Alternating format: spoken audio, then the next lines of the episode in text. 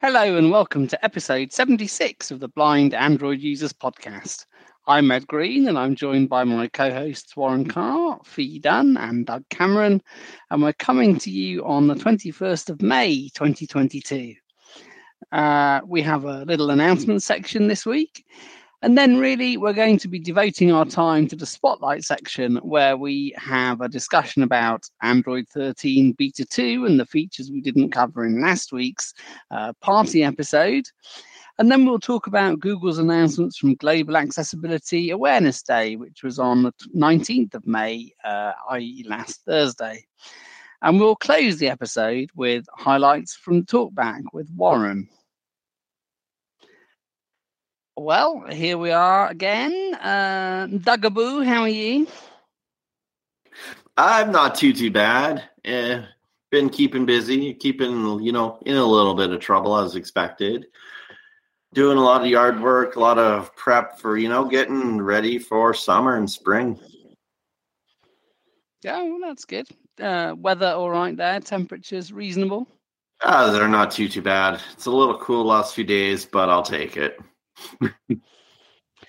We'll move south. Was a baby, how are you? Thank you, Ed. Our weather has been kind of like up and down. In other words, we've had all that rain. I can't believe it. We've never seen uh, such a rainy spring like what we had or what we're having right now. Yesterday was not even supposed to rain, but we had a torrent. And I was trying to mow my lawn, and there, here comes the rain I had to run my head back into the house and it would not let off for like an hour or so. And so by the time it was all done, man, I was just like, nah, I'm not going to worry about it. So, but uh, other than that, you know, we're doing well. You know, it falls like into like 30s in the mornings and things like that. And that's, that's okay. Um, you know, daytime though, you know, we get, you know, like 50s and, and all of that. And today I think we're going to get up to 60 degrees or so. So, we're really doing well. Running your head into the house in frustration. I'm running my head like, into the house. Yeah. yeah, it, it, sound, it sounds like trying to get a pixel to work to me. It sounds like trying to get a Fisher Price phone to do what it should. No. Yeah, not lay off my phone, bro. iPhoner, how are you?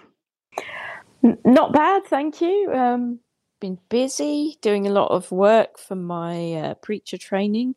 Weather's been a bit strange in London these last uh, few days. We've sort of we've had lots of lovely sunshine, and then it was rain, lots of rain, and then thunder. But it was a bit pathetic. It was like instead of crashing or anything, it was just like someone's tummy rumbling, and then that was it. Like, is that all really pathetic? Yeah. Anyway, um, yeah, today's weather's odd as well. It was cold, and then and then it was warm, and then it well, basically typical British weather, really. But um, no, things things are good. Um, no, the uh, the thunder wasn't good. It was not the chimes of freedom flashing, was it? Was it no, was a bit kind of. There, there was meh. nothing there at all. There was no Dylan in that thunder. It was um, just meh. Yeah. No, uh, my internet is happily back up and running. I was quite annoyed to have missed the uh, party last week. Uh, we're all we're on cellular for all our connections and our network went out, but uh, I'm glad to be back. It went out. Where did it go?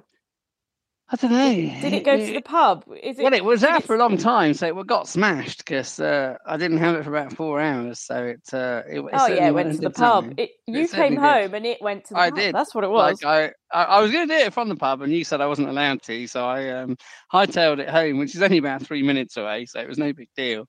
And then I got in, and there was no no cell phone reception, so uh, off it went.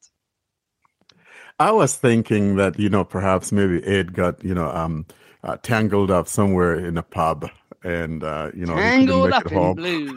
No, I didn't. I didn't get tangled up in blue. No, uh, I got home. You see, I was going to do it from the pub, and iPhone said I wasn't allowed to. So I'm like, okay, I'll finish my pint and go home then. And I got home, and then no, no, no connection. did, did I, you did you go back to the pub after that? No, no, I did not try to get that. I tried to get uh, the connection to work. You should have gone um, back and then cry into your beer. So I saw your SMS message after we had finished. I said, okay, now understand what happened. Yeah. Um, I, I think it, Staggered I, I in and think it. internet staggered out. I, I thought that I thought, blimey, that must have been a good pub session. He started the party early and forgot what the time was.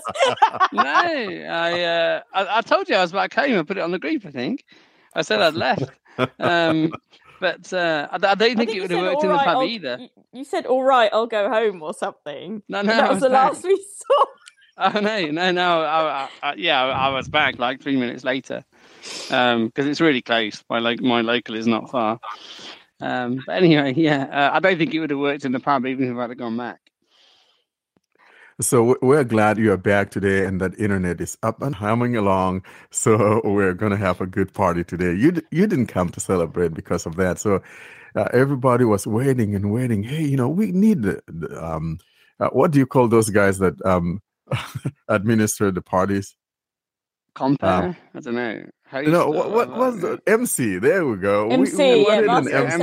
Yeah. Yeah, Where's the MC guy? Yeah, and he was. but you know, I found. I was drinking oh, Let's prosecco. get ready to rumble. Exactly. I, I, I opened the I opened the prosecco.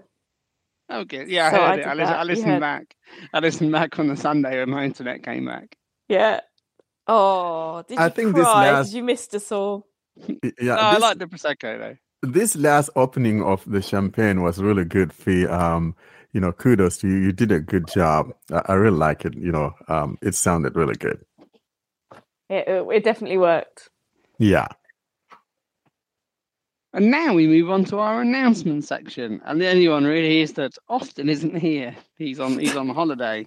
Uh, so uh, you're gonna have to do without Austin for a bit. Do we know when he's back? Is it is it June he's back, Warren? Or? So austin is gone you know on a well-deserved uh, vacation. I think he's gone for a couple of weeks. He's going to be gone um even for the next episode. He wouldn't be here. And then he sent a teaser uh saying he may not be back till july i don't know what's going on uh, I just wonder if you got the month wrong. I think I take that. I take that with a grain of salt. Um, yeah. uh, but so our, our Austin is not here. No, it's not that well well deserved, is it? Is it? His holiday, I don't think. So we'll be waiting for Austin to come back, and um, we'll send him a teaser wherever he's, he's hiding at, and hopefully he's having a great time where he's at. And now we move on to our spotlight section, and it's a double bill this week. We are firstly going to talk about uh, Android uh, 13 Beta 2. We touched on this a little bit, or you did, I wasn't there, in the uh, 75 Party Bus episode, but uh, we're going to have a little look at some of the more in depth features. So, uh, Warren, what have you noticed from Beta 2? So what happened last week was that we really didn't get into it. You know, we mentioned some things here and there, most especially about the um, you know enhanced security and all of that. Google, you know, it's been hopping along and uh, uh, bumping up the security and all of that. But I think that two of the most important parts that we didn't mention last week uh, have to do with both the global search or local search and the global search that was taken away. You know, if you guys remember in Android 12 when we first got that uh, search, where if you invoke your app store, then you're automatically uh, placed into the search.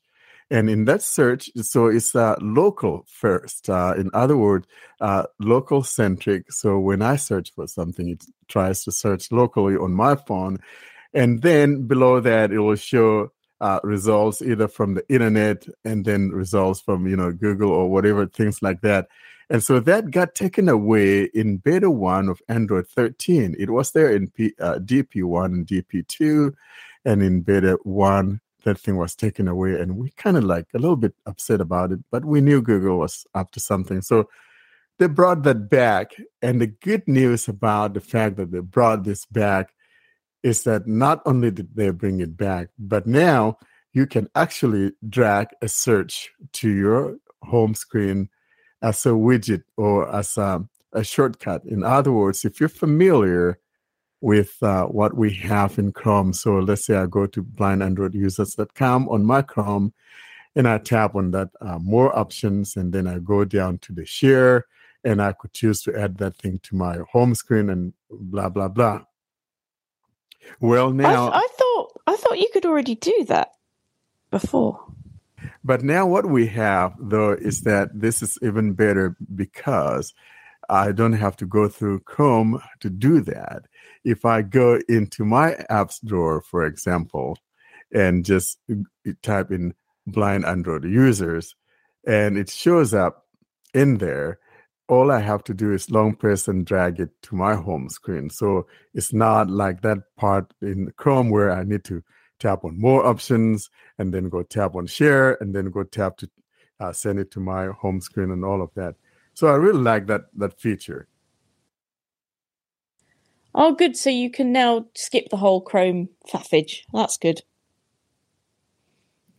Yeah. So the whole idea is that you don't have to go through Chrome uh, to do that. And but the exciting thing is that you know at least that uh, local search uh, focus is back uh, like what it used to be, and then we have uh, the icing on the cake with the ability to find something and drag it to your home screen. So if something that you constantly use, you could just drag it to your home screen and call it good. And you could search for icing on the cake and add that to your home screen. Exactly. Uh, maybe like your pizza that you had last week, uh, Fee, maybe you could search for that and put it on the home screen. That would have been handy when it disappeared. Yeah. I mean, listeners won't know about that, but yes, there was a bit of a pizza drama last week. it was found in the end. But yes, it was very funny. If my if my phone could have found it for me, that would have been handy. I know. Now, none of us thought about this, though. Uh, you probably could have fire up uh, Outlook or, or some other uh, app to see if you could find it. You know, I'm looking for food. You know, go to that food uh, mode and see if it'll find your pizza lying there uh, in the oven.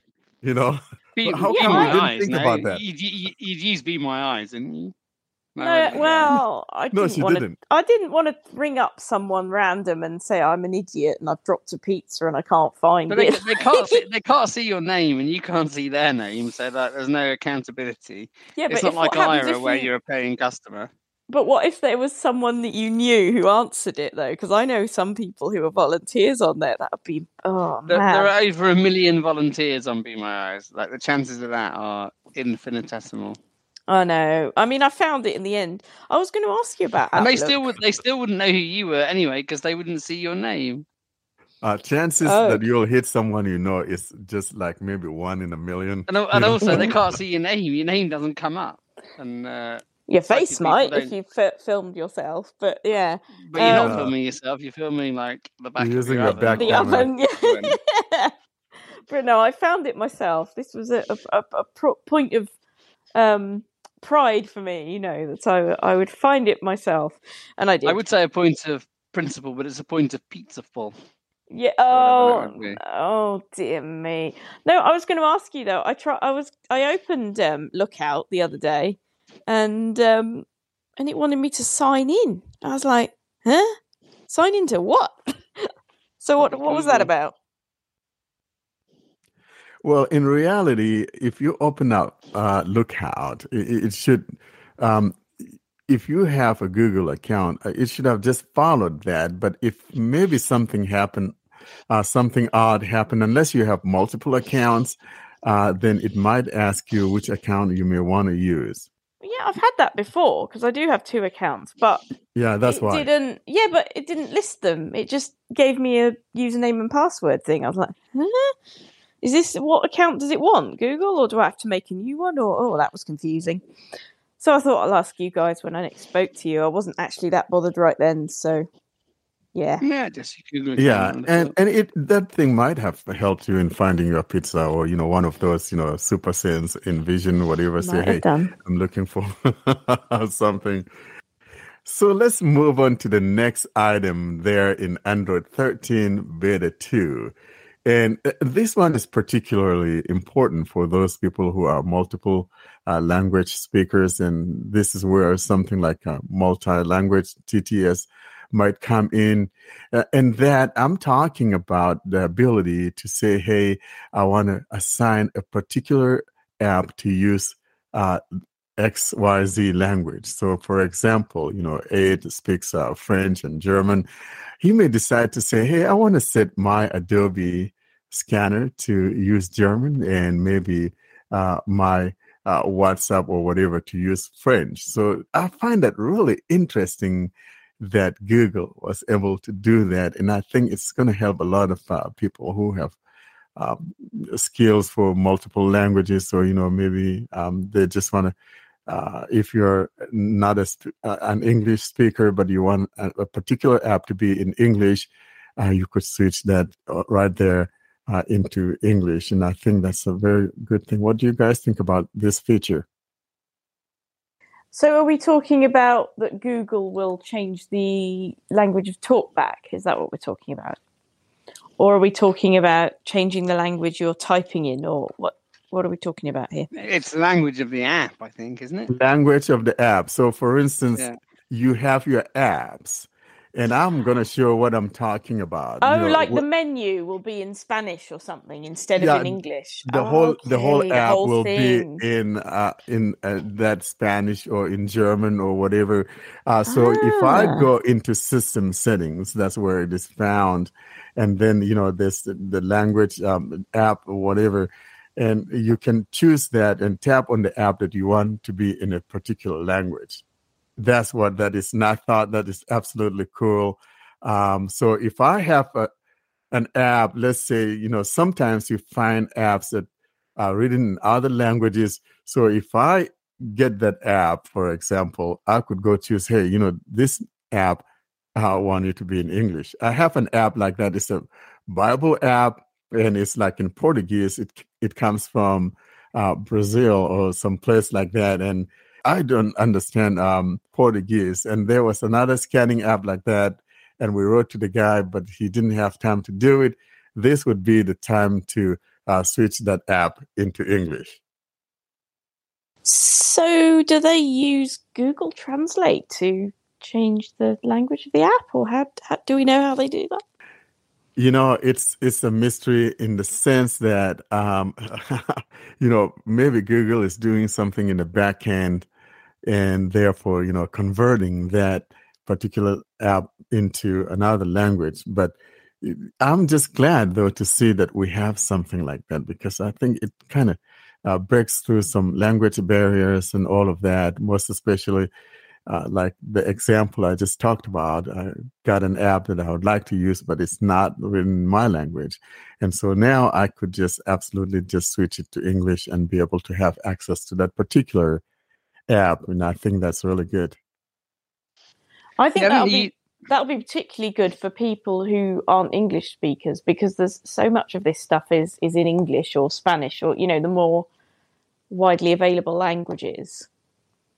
And if you if you're primarily I don't know a Dutch speaker or something, I mean actually most Dutch people are really good at English. That's the bad example, but just say, um, then being able to do that would would be wonderful because um, you'd get access suddenly to loads more things that probably didn't make much sense to you before. Yeah, what I think is interesting about this feature, though, it, it, it's local, not global, isn't it? So uh, you, you change individual apps, do you not, Warren, or, or could you change all of your apps to one language without actually having to go into the apps? I want to go into my system settings here and see if I if I find that. So in order to get to what I'm talking about, you know, I'm in the system settings and you go to uh, system and languages. System, languages, gestures, time, backup. You go here. System, navigate up. Once you are in here, what you want to do is go to where it talks about languages. System, languages and input, Gboard, in list. You tap here. Languages and input, navigate up, button, out of list. Once you are in here in the languages where you have the keyboard and all of that, then as you scroll down toward the bottom, you're going to find something that talks about per app language. On screen keyboard, Physical keyboard, speech, voice input, text to speech output. Oh, you know, I went too far. Languages, English app languages, set the language for each app. Languages set uh, a language for each app. So if I tap here, for example, App languages, navigate up, button, out of list. Showing items 1 What to it 10 of does- 130. Is that it will show you all the apps that you could set to a different language. Elizabeth Voice English GB. Oh, no, that's those are my TTS. @Voice Aloud Reader, system default. At voice floating button, system default. So you see, by default, they are following my system language by default. Now, if I wanted to change it to a different language, for example, At voice sync plugin, system default. I have so many at voice allowed things. Adobe Acrobat, system default. So let's say I want to change Adobe to some other language. I haven't tried it.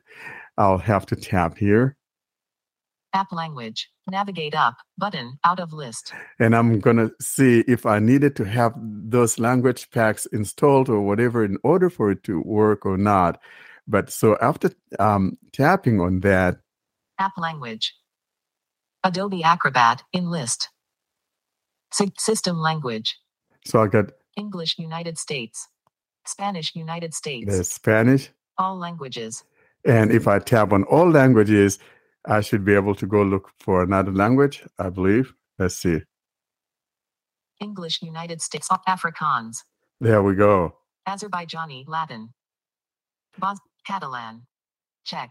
And on and on. Danish uh, things like that. So that's how you would go about uh, changing that app into some other language. And I thought that that is absolutely clever. Um, you know, as it brings accessibility, and I'm not talking accessibility in the sense of accessibility that we know uh, as people with disabilities, but you know, meaning having access to something that otherwise one couldn't have had access to. So I think that is absolutely a huge uh, game changer that Google has implemented, and I'm glad to see that uh, come to this uh, beta too. Are there any other uh, Beta 2 features you wanted to highlight? I think those are probably the most important ones because some of them are just like you know improvements on what we already have in uh, DP1, DP2, and Beta 1. Uh, but these are the ones that actually uh, stand out for me. Excellent. And in our next item, we'll probably touch on things that might arrive in uh, Beta 3 or the next one. Our next item, as part of this section, is uh, what Google announced on Global Accessibility Awareness Day. That was the 19th of May, so uh, uh, last Thursday from when we're recording. And there were quite a few interesting things in this. Um, uh, two or three announcements that certainly I was going to mention. Warren, shall we start with uh, changes to the Play Store and the uh, accessibility tag for different apps? You know, given the fact that this was the, uh, yeah, this week was that uh, GAD, you know, Global Awareness, Global Accessibility Awareness uh, Day that you mentioned earlier, Ed, it, it does make sense that we talk about this. And of course, Google wanting to do something for the um, Global Accessibility Awareness Day, you know, uh, announce these things, changes to the Play Store you know, if you're like me, you know, there's sometimes when you go to the Play Store, you try to download an app and then you find out that app is not accessible and all of that. And it's something we've been talking about for quite a spell, uh, wishing that Google would have badges to apps that are accessible so that when one goes to the Play Store, one knows which ones are compliant and which ones are not compliant when we talk about accessibility. And finally, to see that uh, Google uh, bringing that to the Play Store. And now we'll be able to see apps that have those tags of A11Y accessibility and or whatever. But then, you know, we have different categories of accessibility. If that particular app meets this accessibility, whether it's uh, visual, whether it's uh, dexterity, whether it's, uh, you know, uh, hearing and, and all of that.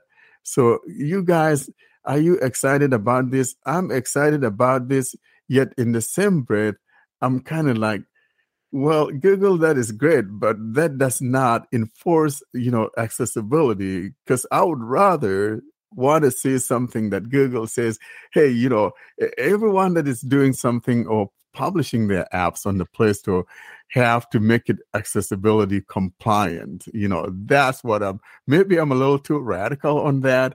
Uh, but no, it, it, was exactly what I thought. and, and, I know you can run uh, compliance things to check whether your app's accessible. I, I just think that probably the running of that accessibility compliance tool should happen by default. Whether you fix the errors or not, I guess is is your issue. But it, it, if to if to check you whether your app is accessible is something you need to do, then you're probably not going to bother doing it. Um, you know, there'll be certain things that will never be accessible because of the sort of apps that they are. But yeah, I, I think they could get a bit more proactive. What one thing I wasn't sure about with this was whose job it was to assign the tag. Does Google do it and kind of using AI, or does the developer do it? Uh, Google would use uh, AI uh, to determine which ones are, are, compliant and label those and give them those tags.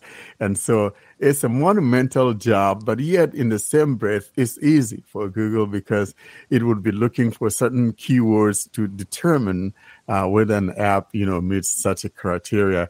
Um, so I, I think that it's a good start for Google. But like I said, frankly, I think I don't know who they're afraid of. You know, Google, you are the king. Uh, you should sit up on that throne and say, hey, your app has to be accessibility compliant. We're not talking about, you know, apps that we know are out of our range. I'm not going to ask uh, someone for a sketching app to make it accessible for me you know, when it requires, you know, drawing and whatever or things like that. We're not stupid. You know, we know what we can and what we cannot do. We know our limits.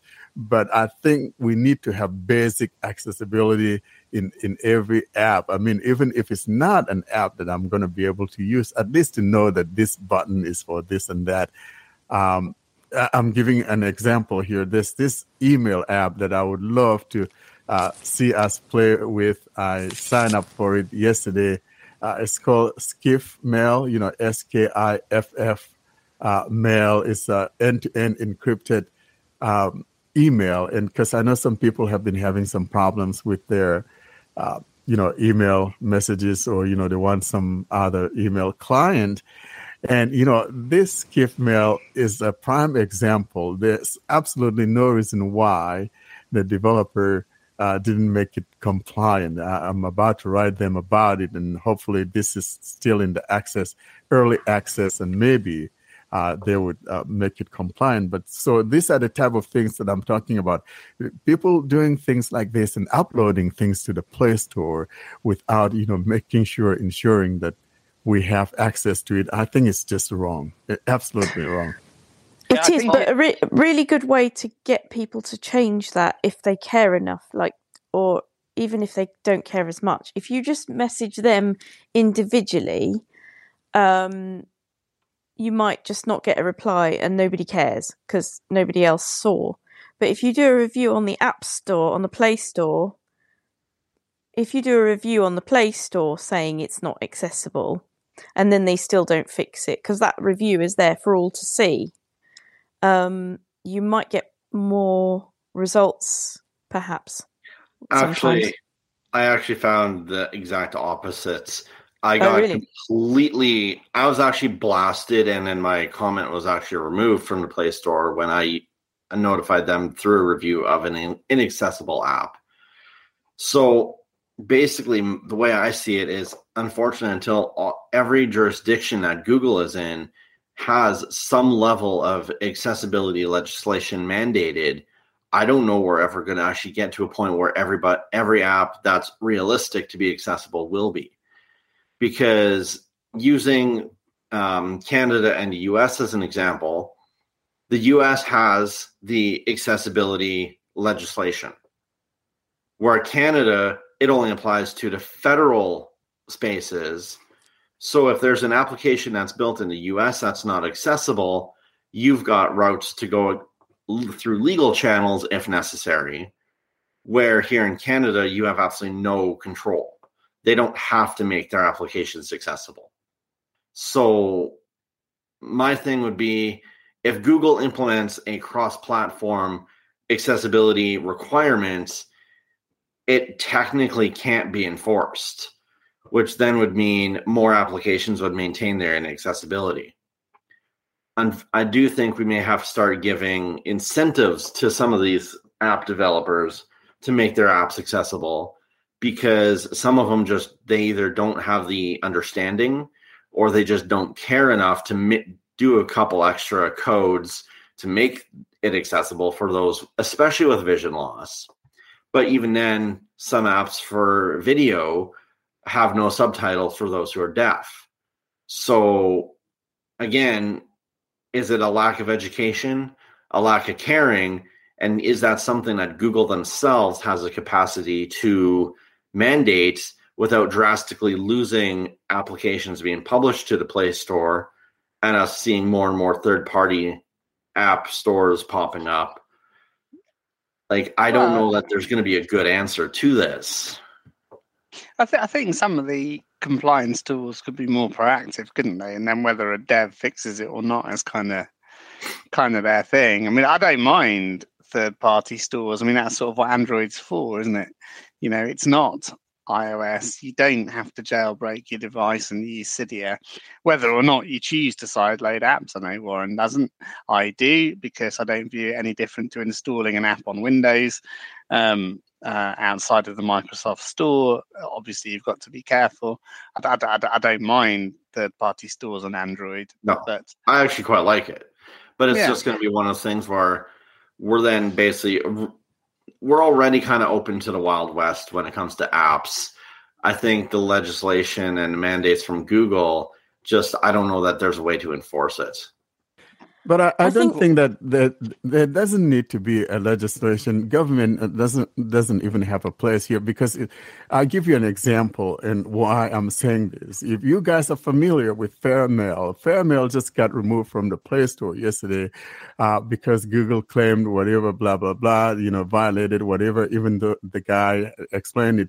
So what I'm trying to say is that actually Google could implement this on its own. This is the um this is how we want apps to be on our Play Store. If you're going to pu- publish your app on the Play Store, it has to meet XYZ criteria. And it's very simple. It doesn't mean that your app cannot be uploaded. So, you know, you'll get a message say, hey, your app is failing in this. You need to correct this in order to uh, have your app uh, published on the Play Store.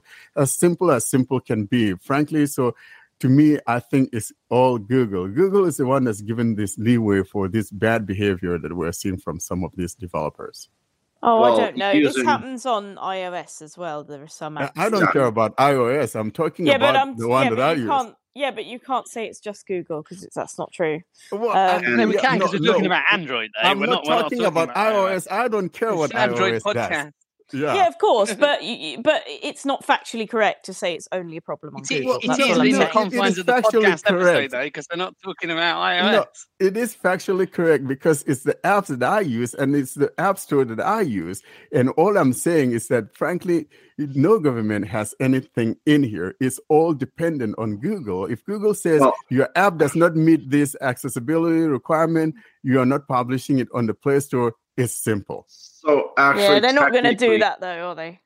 actually technically warren government does have play because if you look i'm going to use probably a poor example but it's one that's factual if you look right now um, epic games the ones who've created fortnite they remove the ability to use google or apple um, stores for purchasing in-game money that has created a legal lawsuit between epic and apple so you start having companies or app developers being removed from the Play Store because of application and accessibility, you're actually opening the door for lawsuits, which then does bring the legislation into play.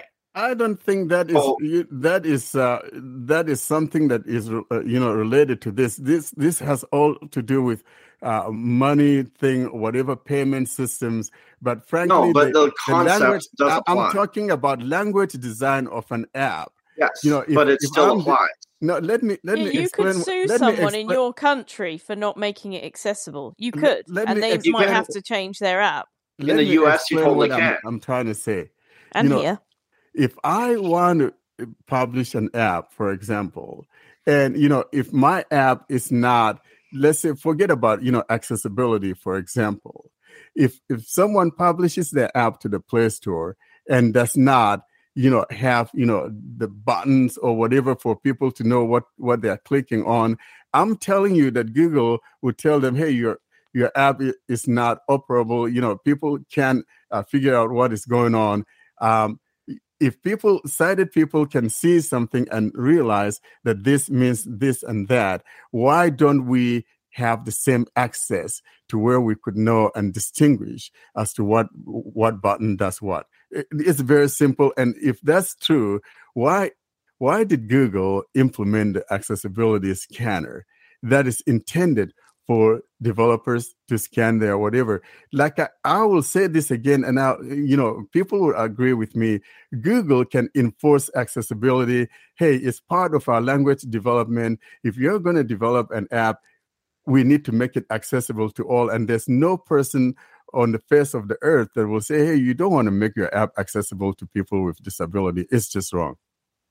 yeah, but there are some things like, for example, a music app wouldn't be accessible to a deaf person, or a drawing app Yeah, wouldn't well, be accessible to us. So that. you can't. We- we've- you- we've yeah, but you can't. We've covered that. We've said there are certain ones that I'm not stupid. I'm not going to go out there and say, "Hey, I want a sketching app," you know, to be accessible. yeah, be but if accessible. Google said it has to be all apps, then they wouldn't be there are able certain, to. there are certain criteria because there are certain apps that can be used by both sighted and blind people or both uh, hearing uh, people with hearing loss and people with hearing that they can use for yeah, example you'd have to you know, uh, specify what what apps have to be accessible or something. You'd have to have or have certain categories where where I don't know how. and they're do that. already into categories out there. Google has the categories of apps. And so if your app falls in the general category of apps mm. or whatever, you need to make it accessible. We're not talking about specialized apps. Specialized apps that I cannot use, for example, or you know, maybe like, yeah, I want to use something like a shooting, targeting, or whatever stuff, and I'm not able to do that or whatever. I'm not asking for that. I'm just asking for like the one I just gave an example about the skiff mail that I'm talking about. You absolutely uh, don't uh, need to have a special whatever. It's not a specialized app. It's just a simple email client. Why under heaven is this app not accessible and yet be allowed on the Play Store? That's my beef. I think that one of the problems is because some of these app developers start off quite small, and there are there are a surprising well maybe it's not so surprising there's a huge number of people who don't even know that blind people can use a smartphone at all and if you're one of those people and you know how can you know what you don't know Do do But see that's I what mean? Google I/O is all about. You know, Google I/O is for developers. Okay, and and everybody yeah but you might not know it's a thing you have to check if Yeah, you see, have Fee, never you're- heard of it. You're missing my point. That's what I'm saying. If you're uploading an app, there should be a mechanism on the Play Store that will tell you, hey, your app is falling short because of the category of your app. Your app is the tab that is supposed to be used by all, but it's not meeting XYZ criteria. so and it will take you with to the guidelines where you can find how to make no, that they, accessible. yeah, they should. They should do that. What was wrong with the app Were the buttons not labeled? It's just not labeled. That's That's rubbish. the, that's the problem. And and so you know, frankly, if you look at what I'm saying, actually it'll be helpful to the developers. It makes everybody aware of the fact that the world doesn't revolve around them. If we have other people out there and all of that. But Google needs to step to the forefront. Just trying to tag this one as being accessible or this one not being accessible, to me, is falls short. Yeah, maybe they need to phrase it differently and say you must have text labels for your buttons, and then explain why. Because if some, if you say to a lot of sighted people this app isn't accessible, they'll I don't I don't know what you mean. I don't understand. No, Um, they don't. So it is about education as well, I think. And Google have got lots of money; they can educate people. They can afford it. Um, Yeah, and they don't know. need to go out there trying to educate. Like I said, you know, you try to upload an app then that thing will automatically kick in and just tells you, hey, you're missing something here because of the a category that your app falls into. It's supposed to have this and this, uh, such and such labels, but right now it fails. And here's how you can fix that. It's very simple. Very simple. If they're not going to do that, and it looks like they're not, um, you know, I think we've got to be realistic about this. If they're not going to do that, these accessibility labels could be useful in terms of um, if I need to find an app for something and I need to do it relatively quickly, um, and it says it's accessible, as long as the AI works properly, that's the only thing I'm a bit worried about if it is AI labeling it and not a person. Um, it could save me time. You know, for example, if I wanted, I've I've been writing a sermon. If I wanted a Bible app, um, there's probably quite a lot of them, and if I can make it so that the accessible ones show up first, or it only filters out the accessible ones or something, that would save me a heck of a lot of time. Um, so it could be a good thing. Um, but I agree that, um, you know, apps that don't have labeled buttons, it's not good. And they shouldn't, you know, they should be made to label them. But I don't think that's going to happen at the moment. I think, I think so, inevitably it, it'll generate probably not false positives, but, you, but you'll get a lot of false negatives, won't you? Like plenty of apps that are at least usable won't, won't be tagged, I would imagine. Yeah. Um, maybe, maybe, maybe it'll be a less of a problem that inaccessible apps will be tagged as accessible, but but I think a lot of apps that are perfectly usable won't be tagged. That would be my uh, inkling exactly. as to where this will go. Have Have they said um, it's going to be AI? It is, yeah, stuff? it is AI. Yeah, we'll, they've we'll, said that. We'll link that, um, you know, the uh, page to our show notes in there. But you know, it's funny, Fee, you mentioned the Bible app. So there's a Bible app that I really, really like, and that's called Logos. You know, L O G O S, and um, you know that app for whatever reason is not accessible at all. And so as coincidence would happen. I ran into this guy at church, you know, um, I think about a couple of years ago, and he was going to work for Logos. They're right here in my backyard in Bellingham area in the state of Washington. And I'm like, hey, you know, tell them, you know, this blind kid here is asking them to make that app accessible. You know, it's not accessible. And, uh, you know, so he went and unfortunately he didn't get the job if something happened or whatever. You think that people from organizations like this, that are, you know, uh, religious organizations and things like that would even be more in tune to the fact that, you know, uh, you have other people, you're trying to reach people of all uh, sorts and stuff like that and make their stuff accessible, especially to blind people who cannot read written thing on the paper. But you now have something here in electronic version, uh, make it accessible to them. But you think they would do that? No, they didn't. So, and I try to call them. Oh yeah, we're gonna. Someone is gonna help. Uh, someone's gonna call you about it. Did I hear anyone back? I just gave up on them. But maybe I shouldn't. So things of this nature, that's why I'm saying the answer lies with Google. If Google would just create a simple thing that checks, does a quick check upon trying to upload and just shows you, hey, you know, you're missing XYZ here, I think it's going to help everybody.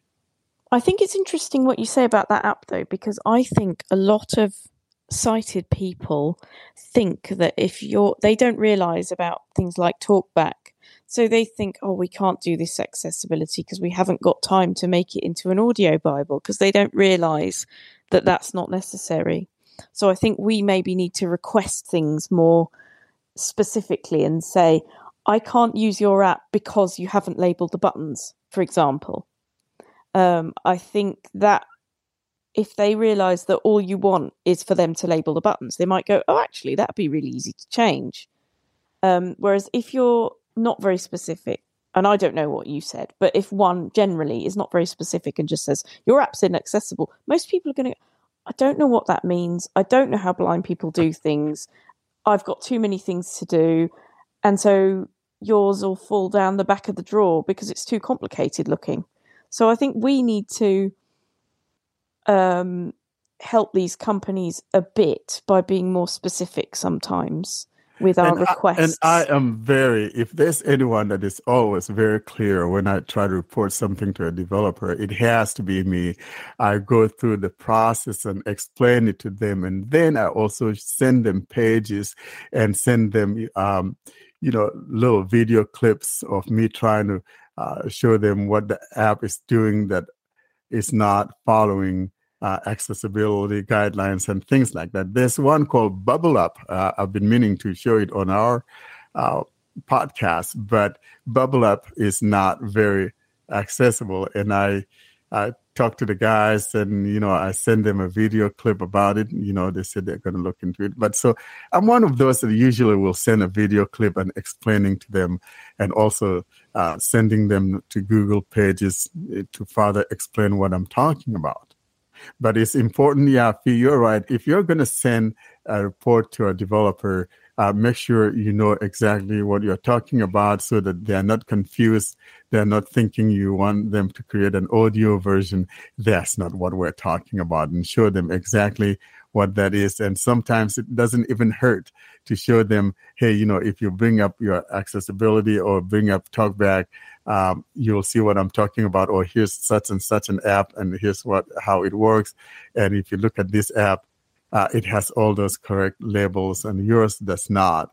But if there's anything, like I said, try to uh, show them a little video clip of it if you are able to. But if not, give them those help pages. It always comes in very handy.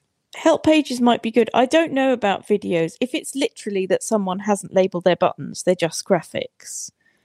I would just say, at the moment, this phone is just saying button, button, button. I don't know what any of these do. Please add text labels. And I, unless they ask me to, I wouldn't bother sending a video because, again, if you're a busy developer, um, the video might just be too much of an attachment you haven't got time to open.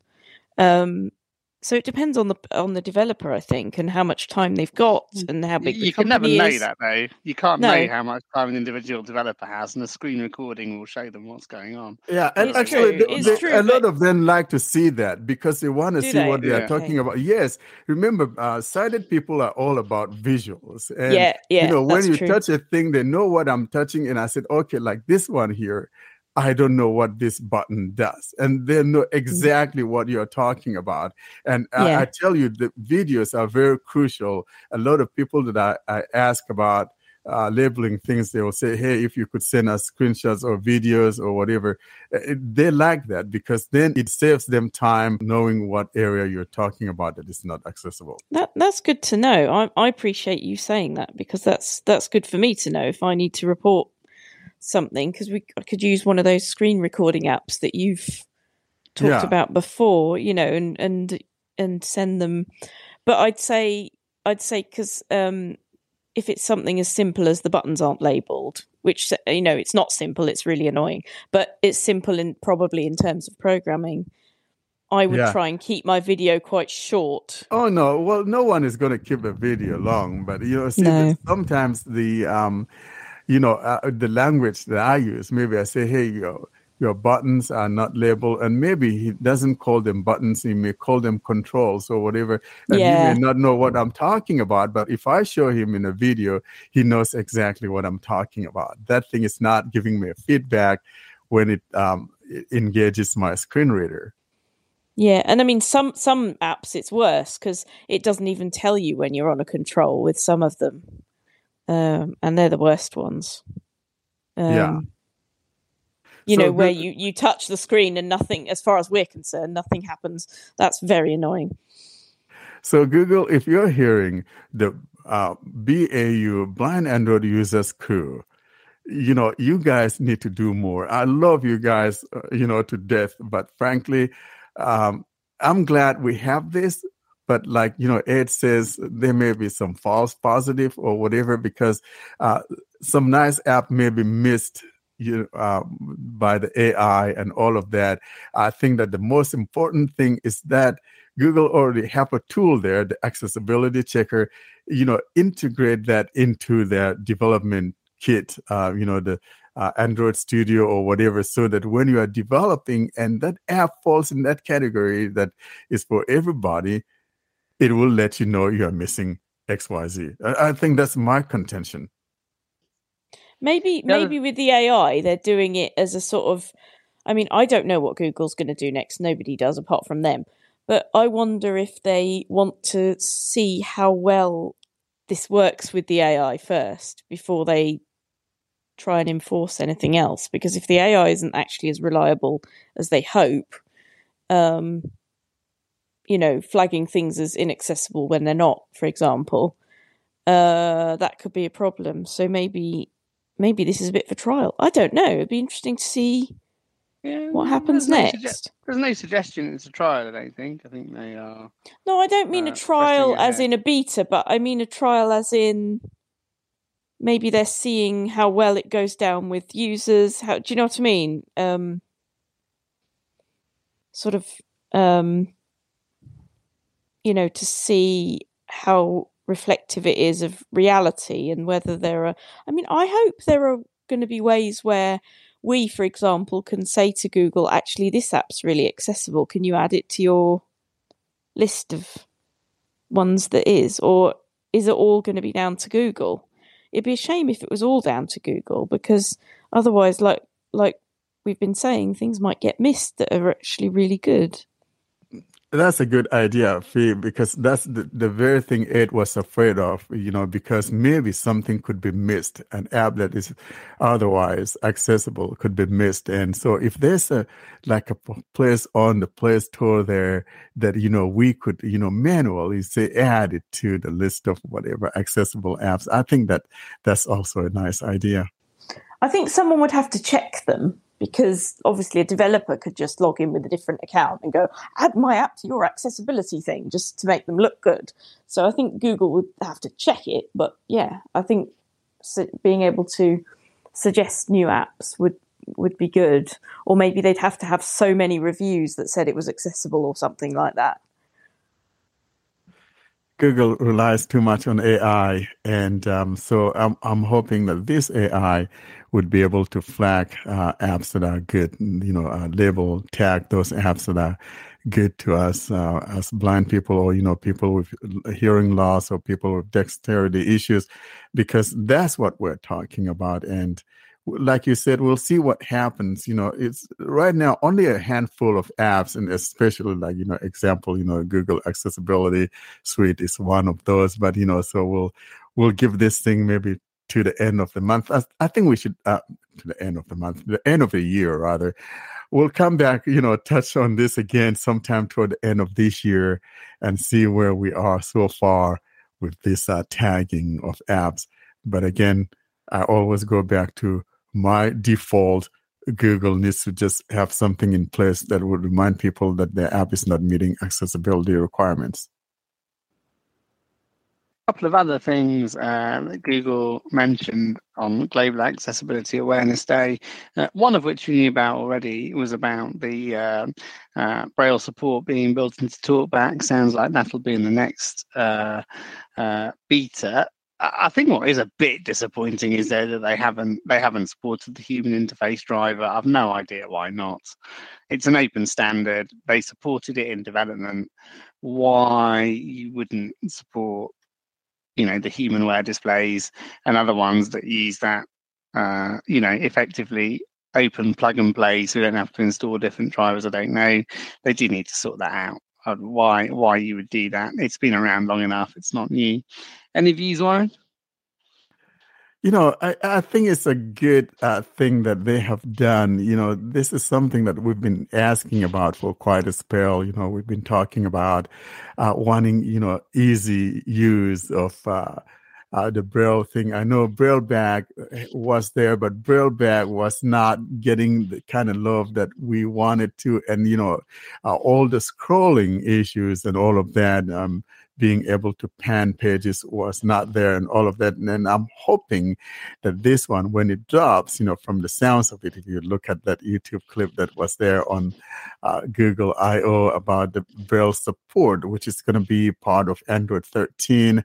and I'm not sure if it's going to be part of Beta 3 or not, or maybe it's going to be integrated uh, with the final product of Android 13. But uh, definitely, this is a huge step forward, and I'm hoping, you know, that this thing would only be refined and made better as we we go along. I think it's going to be a game changer um, for those of us who rely on Braille. Uh, displays and things like that. And when we talk about this, you know, the people that always come to my mind uh, you know, our friends who have um, difficulty hearing or deaf, blind people, this will help them.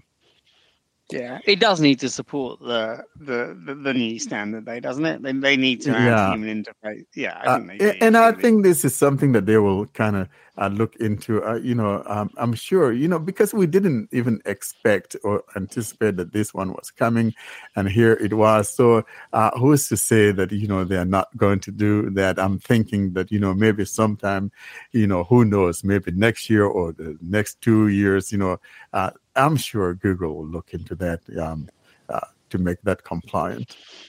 And I've How- heard another rumor about the Braille support, which is um, I know I know iPhone it doesn't think it makes nearly enough noise when it pairs. So apparently they've trebled the sound of that noise, so it's really really loud now. Oh no! and I'm how? joking. They really. Where is that on Fruitvale? That's mean. Uh, ha- hang on, You're ha- mean. Uh, hang on, hang on. Winding me up.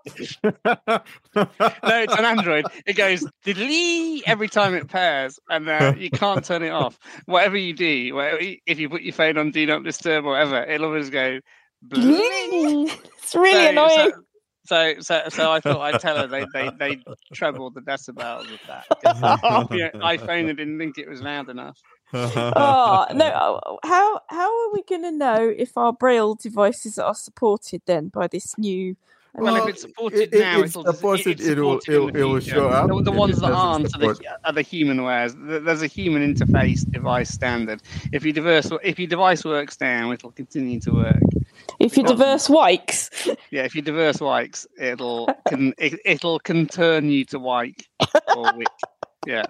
So uh, i- if if it works now, it'll still work. yeah. oh good. So mine will still work. Then. Yeah, of Yeah. course. If yours already works, it will it will work. I think Yeah. some of the humanware uh, stuff is just has you know have not always been.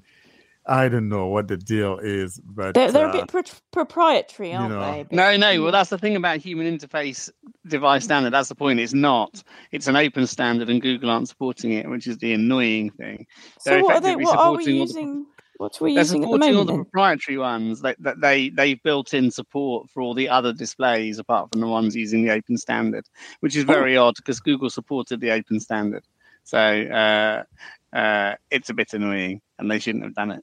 it's going to be a good thing and um, i'm see, i'm glad to see google you know stepping up into the right direction because uh, this is something we've been talking about and um, I, i'm sure that would help with some of the scrolling issues and um, that brailleback you know was short on Another announcement, which isn't really uh, Android related, but nonetheless is quite good, is that uh, uh, all YouTube originals now in English will have uh, audio description tracks in English, and they've backdated that to the past year of release. So you can go into settings and turn on that track for anyone who watches uh, YouTube. That's originals. right. That's true, and you know uh, that's a very good thing um, that that is coming to YouTube or is now available in YouTube, It is. but it's It's only in. English. Yeah, and but at Yeah. least it's a good start. Um, you know, we'll get there. The idea is is for it to uh, proliferate to other languages as well. But you know, right now you've got to start somewhere, and this is a good beginning. YouTube originals. Yeah, so films that you um, like net, that Yeah. Google's is Netflix event essentially. So not not your friends' videos. They're not going to be uh, audio. So are they? Do you have to pay for the these YouTube No. originals? No, no, no, no. Like for instance, if I go to YouTube and I want to search for uh, Mickey Mouse, and, and I'm being silly here, I love Mickey, Yeah. and uh, you know, so I have something that you know is uploaded either from um, uh, Disney Studios or whatever, or for uh, you know some other because you can find movies on on YouTube as well. So those originals will have you know that uh, description. Oh, good. Yeah. but it's not going to be my own YouTube. Um, you know, me playing with the new cat we just got. Uh, good luck on that one. Excellent. Uh, the, the other thing I think is quite good, though, it's not particularly relevant for this podcast, but nonetheless, uh, I quite like is um, they've introduced multi-pinning for Google Meet. So uh, before you could only have one video tile pinned, but apparently deaf people wanted to see both their sign language interpreter and the person actually speaking. So now you can pin two tiles. So Oh, that's see- good. You can see both of them, which is quite a nice that, thing. that is good because you might want to see the facial expressions and things of the person who's talking. Because if you're deaf and you can't hear their voice, their tone of voice, yeah, that's really good. Exactly. And, you also, know- you, you know in your work meeting that two people hate each other, so you might want to pin both of them to see how they react. when one's talking. It's not just for deaf people. exactly so it's, Oh, it's not dear. just for the deaf i think No, see that's that's what i'm talking cases. about you know and that goes back to the accessibility that we were talking about these things are not only good for those of us with disabilities but in reality uh, labeling apps is good for everybody you It know is, when- yeah. you know so it's not just us you know if people should just uh, see the impact that this will have for everybody making things easy who wants complication i don't yeah so this is absolutely beautiful i like it Yeah. Anything else about Global Accessibility Awareness Day, or are we done? i Was think we just should me who had no bed. idea that. Well, it was. It was just me that had no idea it was even a thing until the day. Like I don't know. how? Like I never saw anything about it beforehand. there was there's, no. there's a day for everything, you know. Lately, there's a day for everything. I think yes, there was something. Um, there was another day yesterday. I don't remember what the hell it was. Excuse my Espanol.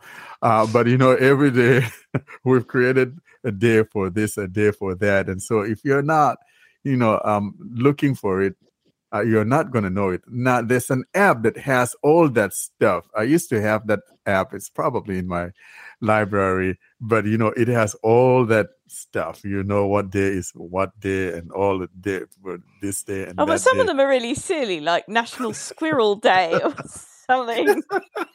National Squirrel Day is nuts, isn't it? Oh, maybe I should. I should go. I should go Oh. Get me a squirrel uh, stew or something like that. You know.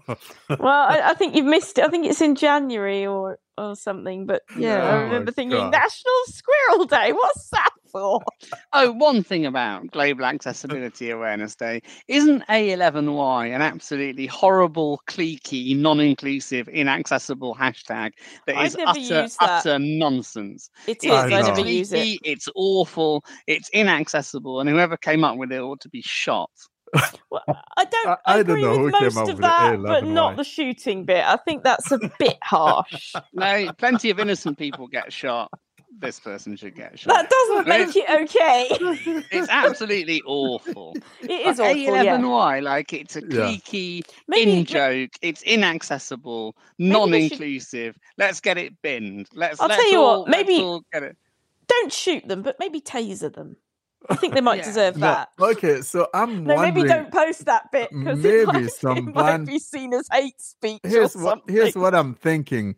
Maybe what happens is that um, you know you know some people don't like spelling long words or you know have difficulty spelling, Yeah, and well, maybe think it someone say, "Hey, was- how about we just do this?" And it's not just uh, A11 Y. I think there are a few of these examples. yeah, but A11Y is the uh, weirdest. Anything. Just go access if you don't want to write accessibility. It's fine, you know. But it's it's cliquey. It's a little little little side eye in joke. It's awful. It should Well, be binned. the thing is that they I think this was more of a thing when Twitter was only 140 I know, characters. it's- it's I first saw it on Twitter Yeah. and it's it's 301 now, is it? Oh, I thought it was 280. Well, it's more anyway. so- 240, I said, didn't I? Yeah. Or Oh, I don't know. 280 or whatever. And- I thought and I, don't know why Twitter does Yeah. this. Anyway, they should just op- it's like the good old SMS. I think the, the first person thought, you know, SMS was just gonna be, hey, hello, how are you? You know, and then call it done. That's stupid. You know, I need to be able to say something. Yeah. So Yeah, Platforms but- need a selling point though. Like, what is Twitter's selling point if it doesn't have a character limit? However limiting Yeah. that is. If you But extend A- that character limit, well, then but is that it? you Well, know you the character limit is sometimes kind of you know uh, Facebook. muzzles what you are trying to say. You know, you're trying to tell someone, give someone instructions on something, and you wind up you know uh, spending your time you know sending multiple stuff. That's stupid.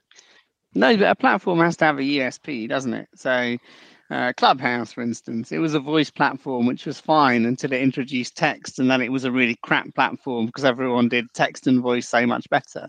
You need to maintain your USP, and if your USP is short form text message or messages, then if you abandon that, what you then look like is a really feature poor platform compared to everyone else that never had a word limit.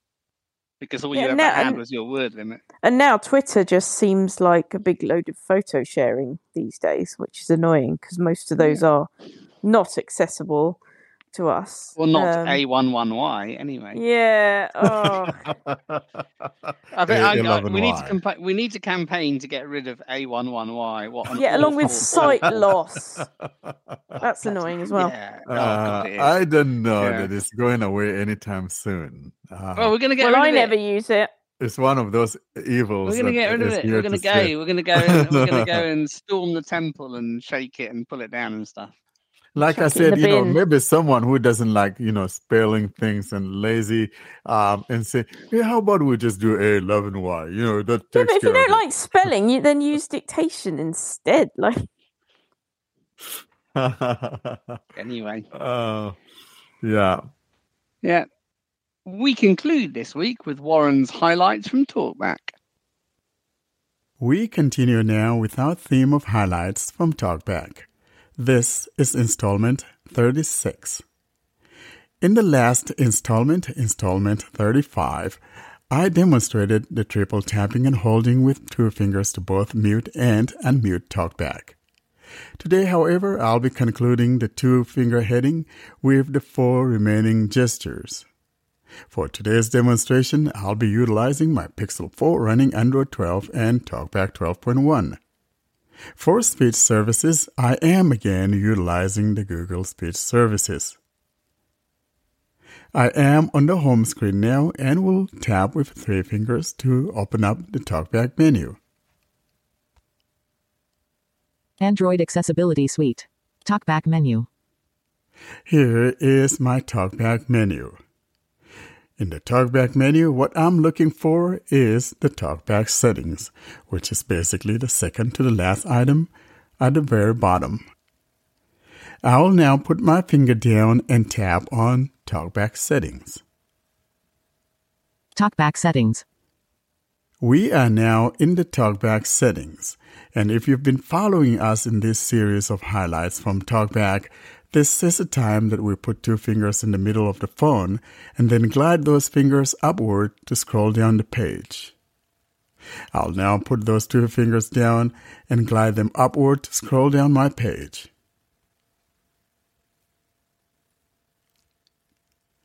I'll now put my finger down, find and tap on Customize Gestures. Customize gestures. Here is Customize Gestures. I'll tap here to activate. Customize gestures out of list.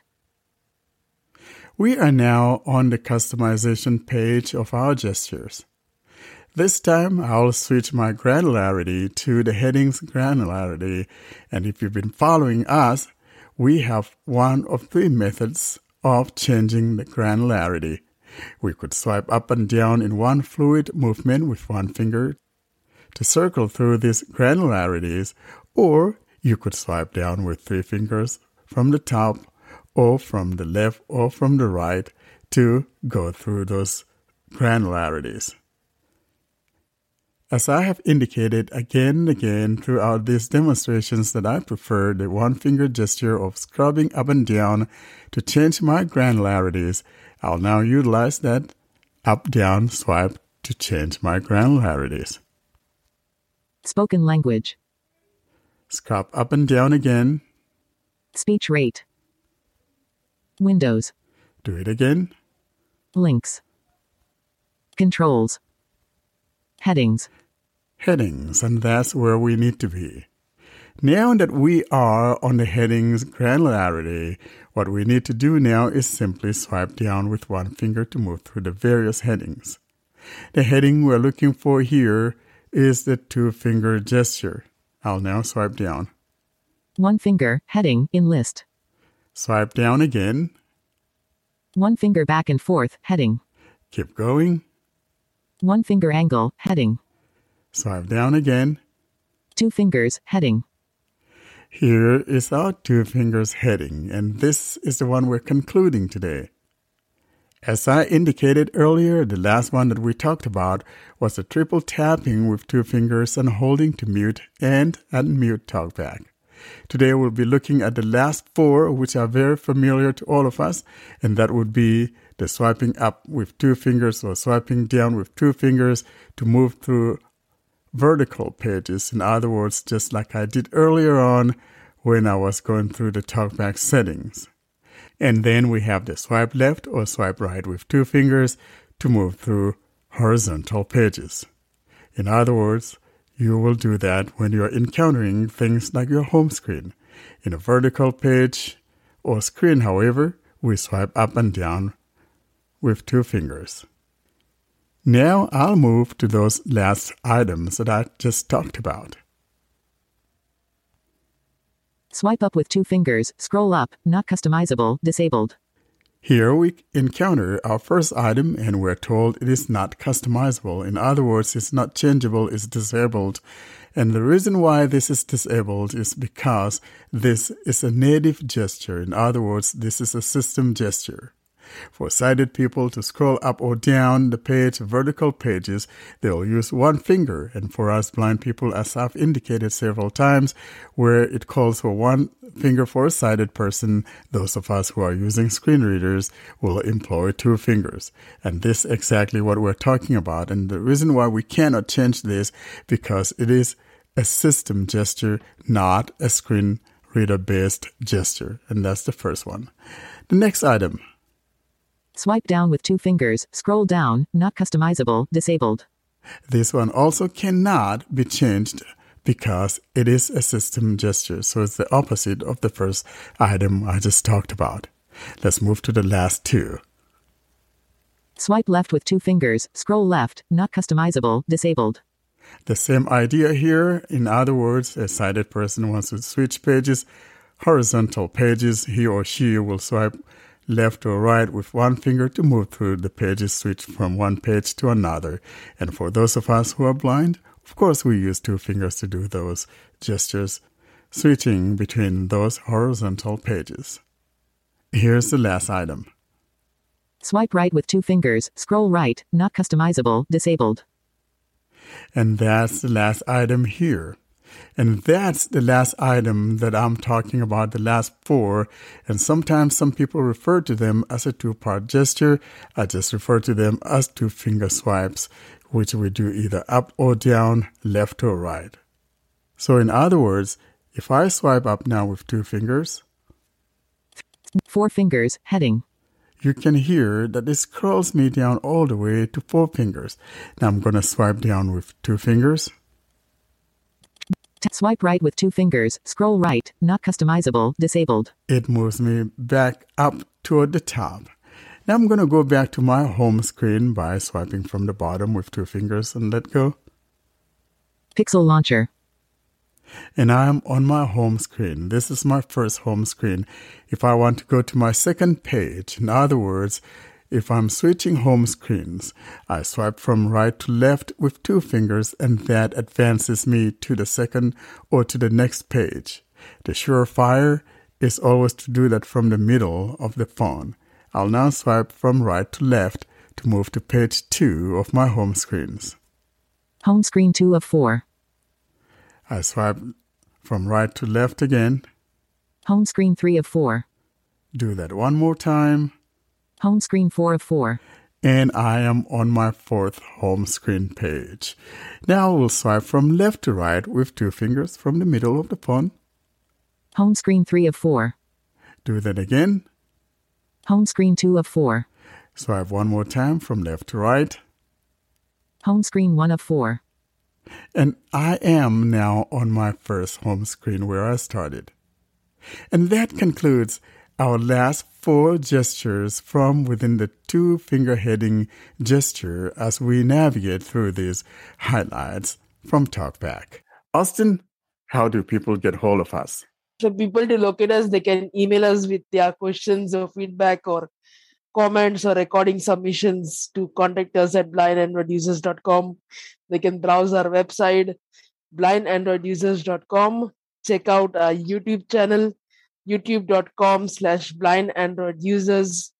Subscribe to our mailing list, blind android users, plus subscribe at groups.io.